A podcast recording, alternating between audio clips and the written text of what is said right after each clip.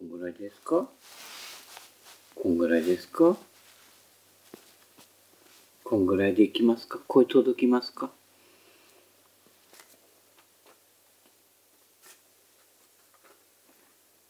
トイチ56シリーズ。えー、第1回は、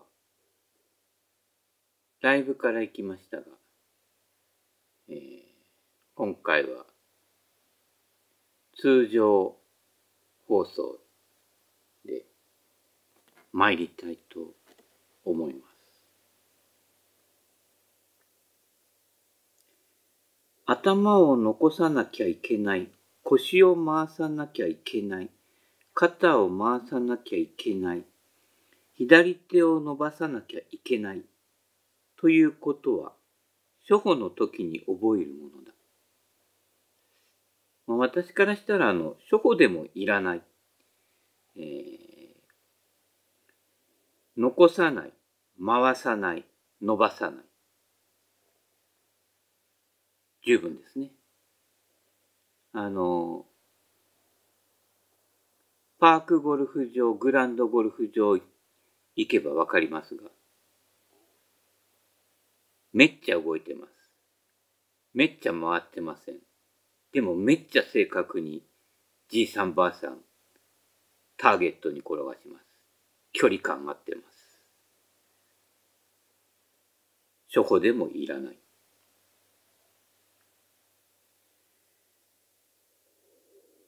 シングルになるまで上手くなってきても、大学の講義録でも読もうという人が、読めるようになってきた人が、まだ初歩のことを考えてる。それじゃ先に進めるわけがない。そうだね、80前後とかたまに70代出す人もね、なんかこう、なんとか理論のスイングとか言ってね、最新だとか言ってますけどね、それって、基本的な体の動かし方を言ってる割には、はい、不自然な動きだったりして、なんか変わったことをやると進歩、進化と思う癖があるんでしょうかね。はい。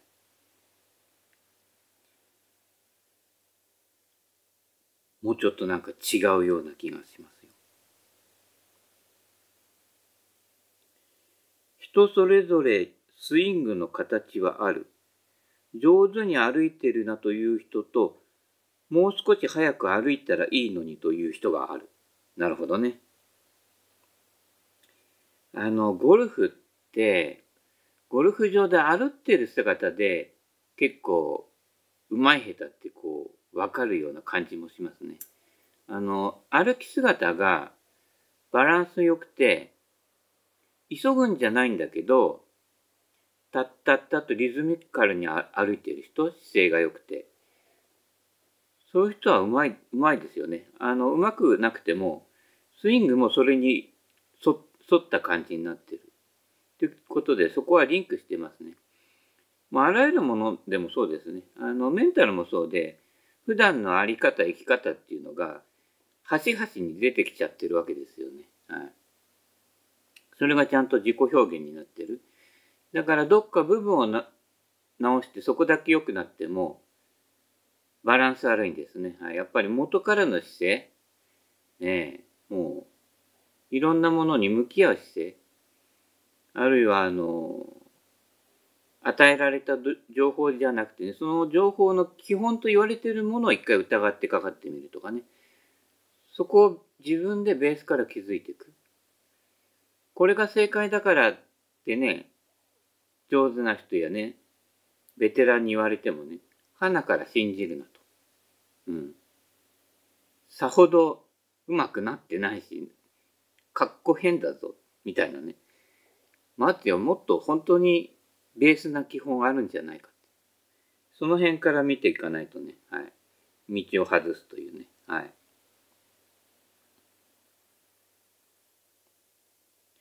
えー、自分の歩くタイミングをつかんで歩くがごとくに球を打つんだ。というぐらいに手を振らなきゃいけない。そうね。あの、歩くときね、こう、足と手のね、振りのバランスがね、ギクシャクしてたらね、あ、ギクシャクしてなるなってわかるよね。ゴルフスイングの場合、そのギクシャクの方が多かったりしてね。歩いてる時のこのバランスの感覚、そういったものをこう、スイングに活かしていく。そしたら無理がなく自然になる。だからそうすると、あんまり練習しなくても、こう、同じパターンでいけるというね。無理がない。姿勢にも無理がない。そういうことですね。うん、足の動きと手の動きだけを考えていれば、それで全部が出来上がってしまう。左手が曲がったとか伸びなかったとか考える必要はない。そうですね。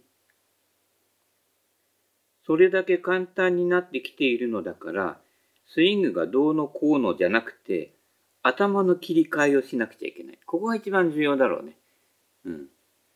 あの、やっぱりきちっきちっとやりたい人は、きちっきちっとリズムでね、すべてをこう把握してないと気が済まない、みたいなところがあるんですけど、そうやって理屈で考えていくと、踊れない。あの、腹ほろひれはれみたいな感じですよ。ちょっと腹ほろひれはれやってって言ったら、腹ほろ？ひれがこれで、ん？みたいな感じでね。そうじゃなくて、ガチョンって言われたら、腹ほろひれはれってね、こけるっていうね。その、こう、腹ほろひれひれはれスイングね。うん。頭で考えてる癖がある人は、ちょっと向いてないかもしれませんね。はい。やるのは自分ですからね。踊りはやっぱりね、あの、最初は基礎だけやってね、テンポを掴んでね、あとはね、自由にいかないとね、あの、踊りが生きてこないというね、ねサタデーナイトヘイバーみたいな感じですね。はい、ハンデ30代の人とシングルの人を教えるのでは、教え方が違ってくる。30の人だったら何を言ってもみんなハマり込んでいく。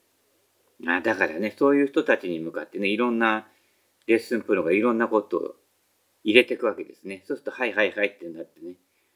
そこの理論の体系の中ではそれが正解になっていくんで、ますますそこの信者になっていくというね。はい、で、あっちこっちつまんでね、で、どこからどこに渡り歩いても共通しているものっていうのを探していかないと、本当のベーシックにはならないです。ところがシングルの人だと何を言ってもダメ。ポイントポイントの要素があるから大事な要素、要素、要素をつかまなきゃいかんわけだ。そうね。はい。そのポイントからね、でもポイントからその全体が変わってくる。っていうのもあるし、そのポイントが悪だとする前に、基本的な姿勢がずれてるとかね。そういうのもあるんだよね。うん、あの、ハンデ30代の人とシングルに共通するものもかなりあるということです。教える側も違ったものを考えなけりゃいけない。頭の切り替えをしなきゃそれ以上伸びない。理屈はだんだんなくなってくる。えー、理屈とかカルキュラムが多い方がね、なんか教えてる、教わってる感じがするけれど、逆ですよね。自然とできるようになってくるものがだんだん増えてくる。で、頭で考えるものがどんどん減ってくる。ということですね。あの、寄せのね、紙切りの省楽さんみたいなものですね。あれ考えてね、こう、花火、花火ってどういう形だったかななんてやってませんね。ちゃかちゃんちゃんちゃんちゃんちゃんってね、こう体を揺らしながらね、あの、どうして私が体を揺らしながら切ってるかというと、止まると地味ですみたいなね。はい。やっぱ踊ってないとあかんのですわ。うん、踊りに理屈はいらなくなってくるわけですね。足を左右に動かしたらウエイトはついて動いている。そうね。体を回さなくてもこれだけでウェイトは移行する。うん。こハゲプロがね、こう、パッとやったとき、右足一本で立てるとかね。こっちパーッと乗ったとき、左足一本で打てるとかね。だから、こう、ノリですよね。これを回すって考えるから、後ろに引き込んじゃう人が多い。うん。ということで、もうほぼほぼだから、小手先チョンじゃないけど、体の前面を全てが通ってる。回転ってと捉えると、後ろ側に引き込むわけね。で、しかも、軸を中心にっていうから、その場でこう回るので、ウエイトも移動してないわけですね。特にウエイト移動移動を考える必要はないけれど、えー、ショートアイアンで右足一本で一本足打法で打ってみるとよくわかるんだけど、その流れですね。はい。必要最小限の動きで、えー、右、左って乗っていく。だから、あの、盆踊りですよね。こっちでこうやってトン、チャッチャッチャって、こっちでパンパンって叩く。この流れ、こっちで流れ、叩くときに、右に残ってると叩きづらいですね。左にポンって向く。こっち、こっちもそう、右を向いて、右に乗って、チャッチャンって叩く。盆踊りやった方がいいかもしれません。はいしかも、手を動かさない人に、膝をこういうふうに使いなさいと言っても使えない。全身から持ってこさせなきゃならない。そうね。この下の動きってやると今度上がおろそかになって、上の動きってやると下がおろそかになるんですね。この、乗って手を振る。乗って手を振る。ね。その連動の仕方？タイミング？そこだけですよね。ね他のそれをどう動かすっていうのは、それをやったらわざとらしくなって、あの、ぎこちない動きになる。乗ってって手を振るっていう動きだけで、その人なりの自然が完全に自然な振りになるので、だからあんなね、なんとかスイングっていう振りのね、振り方がいくつもあるっていうのがね、どうも不思議でしょうがないんですよ。はい。もうちょっといきますか。ハンデ10代までの人はゴルフ場へ行って楽しんでスコアが良ければ言うことはない。ところがシングルクラスになるとゴルフ道というものに入るから。すごいね。道に従わないとそれ以上伸びきれない。だから道とは何かを理解しなければいけない。すごいね。なんか武道に近くなってきましたね。うん。まあ私は楽しんでやる方なのでね。えー、どっちかというと道は踏み外す方なのでね。はい。えー、体を回さないかんとか、左手を伸ばさないかん、ヘッドアップしたらいかんと言ってるときは遊びのゴルフである。よく、ああ、今のはヘッドアップだってね、あの、言う方もいるしね、自分でそういうふうに判断する人もいるけど、ヘッドアップって言ってたらね、遊びのゴルフだって。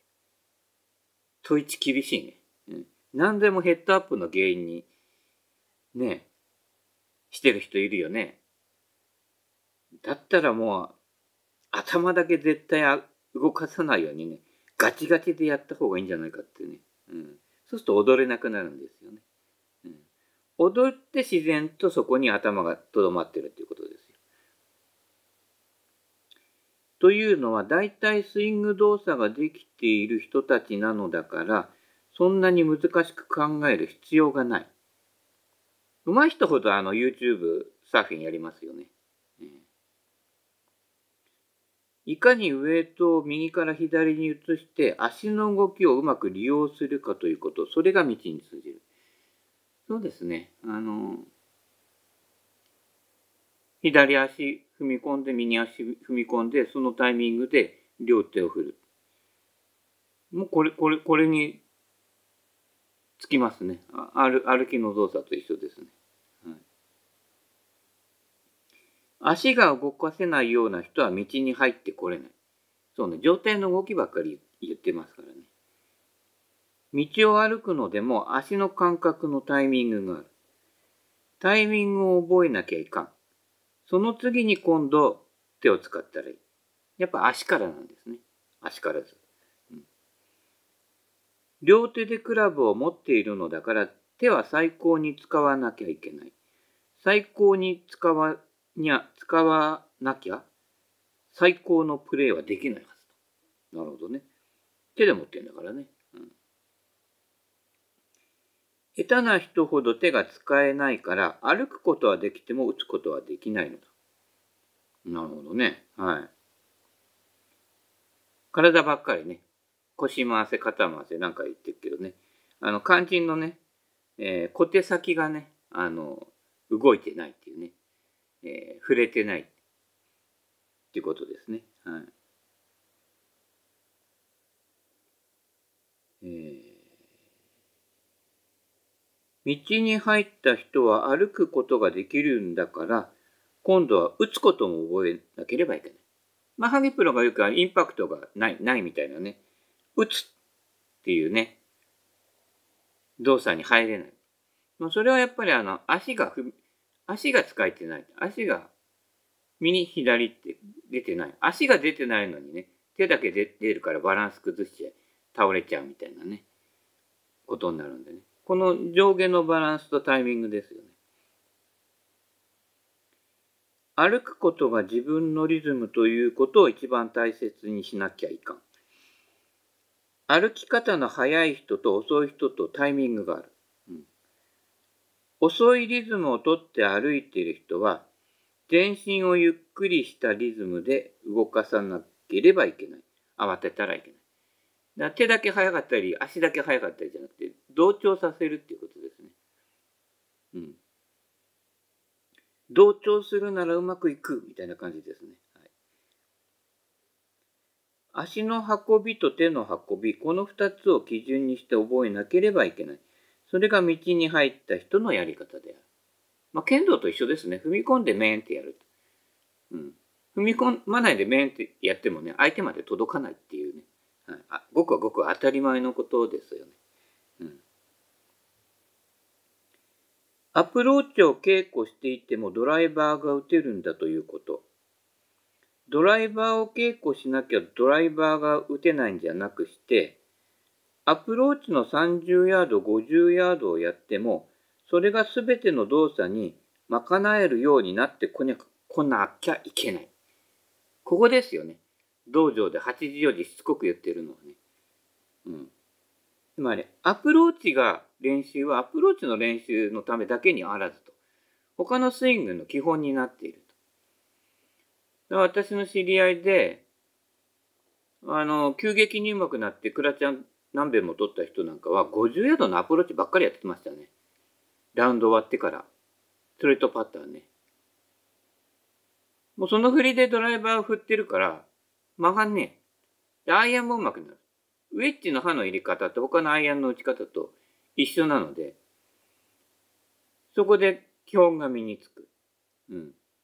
で、クラちゃん何度も取るようになったというね。そういう人がおりましたけどね。やっぱ基本はこの小さな振り。ここに全てがある。だから、30ヤード打ってるのが50ヤード打つ。そこにあの逆に言えば飛ばしの秘訣がある。これで20ヤード飛距離アップですよね。ね。ただ万振りして飛距離アップってやってたらね、結局体体体力使うだけなので、その、30ヤードの振りから50ヤードの振りになるところに、飛距離アップの秘訣もあるわけだし、あるいは飛距離制御の秘訣もあるわけですね。上級者になってくれば、なってくるほど、どこで止めるかが肝心なので、50ヤード飛んじゃったらまずいわけですよね。30ヤードのアプローチで、ね。その時、30ヤード以上飛ばないようにするにはっていうことで、飛ばさないためにはっていうことを学んでいくわけですね。それを学ばないとアイアンの飛距離、特にユーティリティなんか使ってると、当たりどころによってすごい飛んじゃう場合もあるわけです。ちょっとドロームに入ってボーって20ヤードぐらい飛んじゃうことって結構あるので、フライヤーみたくね。その場合、飛距離を抑えるそれ以上飛ばないにはどうしたらいいかっていうのも、やっぱり基本的なそういう小さなアプローチの動きの中に全て入っているので、できれば芝からやった方がいいですけどね。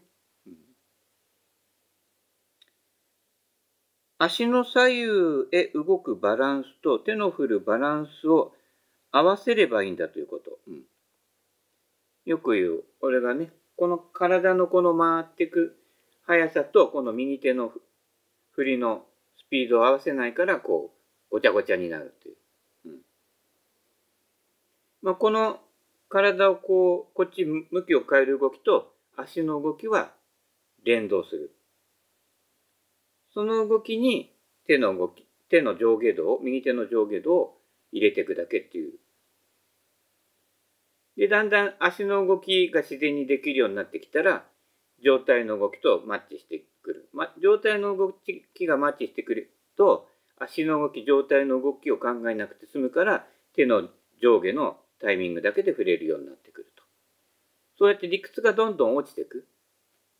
っていうのが、やっぱり基本基礎基本を習得したっていうことで、えまそこからの正確性精度っていうのはやっぱりその練習量